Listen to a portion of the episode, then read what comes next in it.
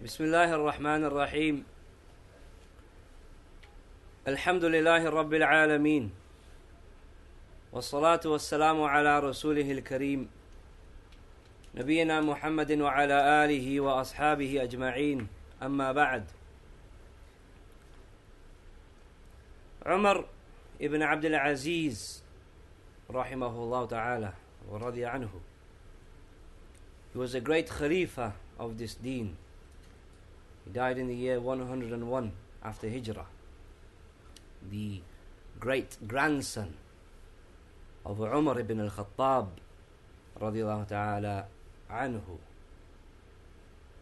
And even though he died at approximately the age of 40, and his Khilafah was only for a period, his rulership over the Muslims was only for a period of approximately two and a half years.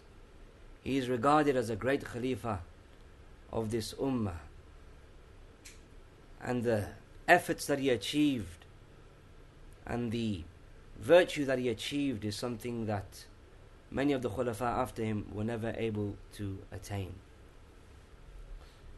Imam Ibn Kathir rahimahullah ta'ala in his book Al-Bidayah wa Nihaya he mentions the incident when Umar ibn Abdul Aziz passed away. He mentions that when death came to Umar ibn Abdul Aziz, then he said, Make me sit up. Make me sit up. So then they made him sit up, the people that were there. And then he said, Ya Ilahi, O my Ilah, O my God, my Lord, يعني, يعني Allah.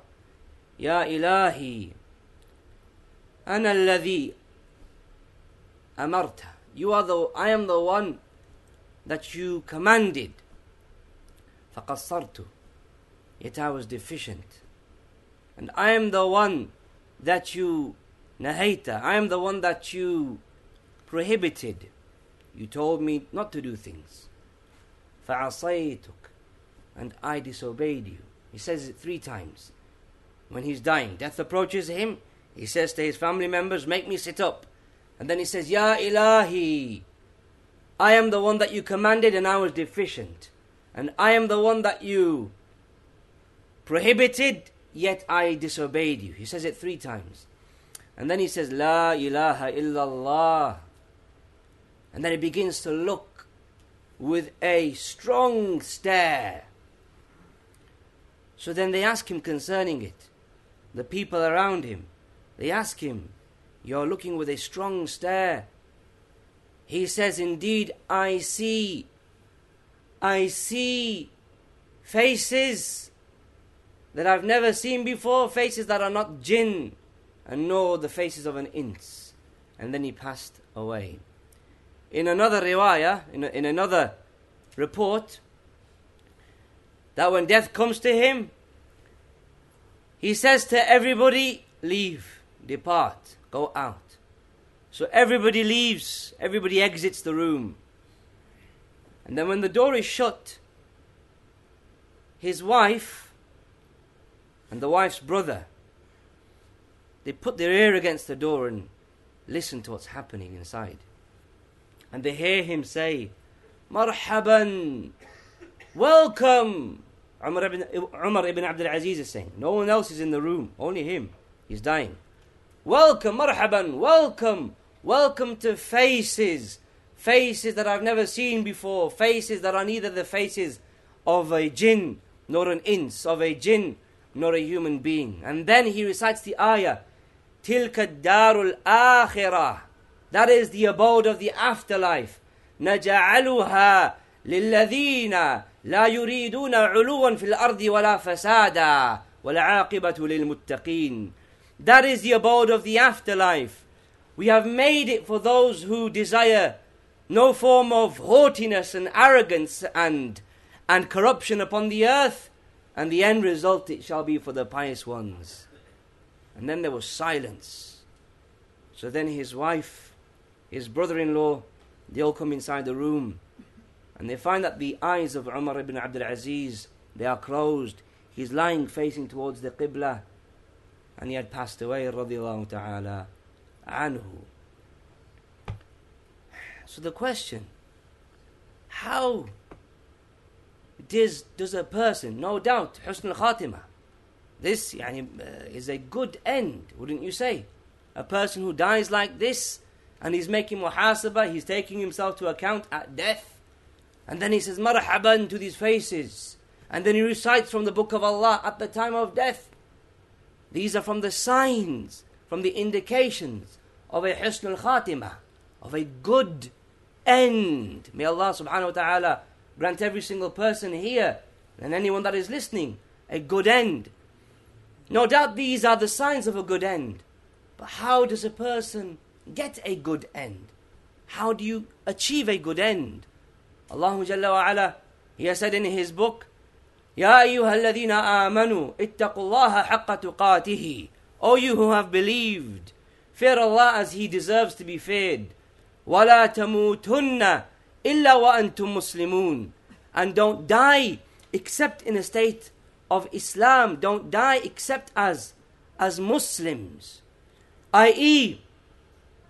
if you live your life upon taqwa of Allah subhanahu wa ta'ala if you live your life fearing your Lord the Most High if you live your life with a life that is rich in iman then you're going to find when you are making that gharghara when you're making that gargling, when your soul is being taken out of your body, Allah will keep your feet firm. Allah will keep your heart established upon the truth and you will die upon that. How? By living this whole life upon taqwa of Allah subhanahu wa ta'ala. By living this whole life righteously. If you live if you live righteously, then you're gonna find at that point Allah will keep your feet firm. Allah will keep your heart steadfast and you'll have that husn al-khatimah. You'll have that goodly end. Another example that is more closer to home, i.e., that is more closer to home as far as time is concerned and as far as location is concerned, as far as the era that we live in is concerned, and as far as the land that we live in is concerned. An example that we have that we can take heed from of our elder our elder, all of us sitting here, our elder, our teacher, our brother, the noble Da'iyah, Abu Talha, Dawood, the son of Ronald Burbank, rahimahullah ta'ala rahmatan wasi'ah. This brother, Dawood Burbank, who each and every single one of us we are in debt to, because of what he put forth in the service of Islam and the Sunnah in the whole of the Western world. This brother, Allah Jalla wa ala, guides him to the deen of Islam. And then he guides him to talab al-ilm. He guides him to seeking knowledge. Where? He guides him to seeking knowledge in the city of the Messenger of Allah alayhi salatu wasalam. And then when this brother comes back, he engages in da'wah to Allah subhanahu wa ta'ala. Thalathat al-Usul, this book three fundamental principles that I hope each and every single one of us has at the very least studied to some degree. This book was translated by whom? This brother, Abu Talha, Dawood Burbank. Other books, several books before anybody else was translating them, it was this brother, Dawood Burbank, translating these books into the English language, calling people to the Sunnah, lectures upon lectures, Kitab al-Tawheed, Silsilat uh, uh, al-Ahadith al-Sahiha of Imam al-Albani, books upon books that he taught, engaged in da'wah to Allah for a period of two decades. And then, five, six years ago, Allah subhanahu wa ta'ala decreed from His hikmah, from His, from His justice, from His mercy. He decreed, Abu Talha, he goes to perform Hajj. To perform Hajj. So he goes to perform Hajj and he arrives at Jeddah airport. Him, his wife, and two of his sons. They board the bus. The bus is to take them to Mecca. On the way, the front part of the engine, of the van, of the vehicle, of the people carrier that they were in, It blows up. So then they all start to get off the bus. The driver gets off, everybody else gets off. His son gets off. As soon as he gets off, the engine it blows, the whole vehicle it catches flames. So they're trying to smash the windows so that they can cause Abu Talha and his wife to come out. Nobody was in the vehicle anymore except Abu Talha and his wife.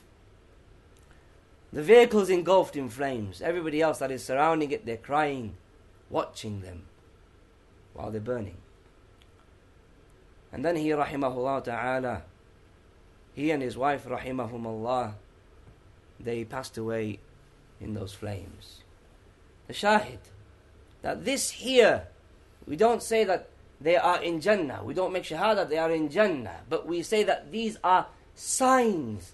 These are signs. These, these are signs of a husn al khatima. Signs of a good end. Signs of a good death. Signs of a good and noble and virtuous way to depart from this world. How does a person achieve that? He, if you look at the, if you look at the situation, look at the signs. Died in a fire the one who dies in a fire, the Messenger of Allah, he said, is a huh? shaheed. The one who dies in the fire is a shaheed. Secondly, he is now coming to perform Hajj. He's coming to fulfill a pillar of his deen.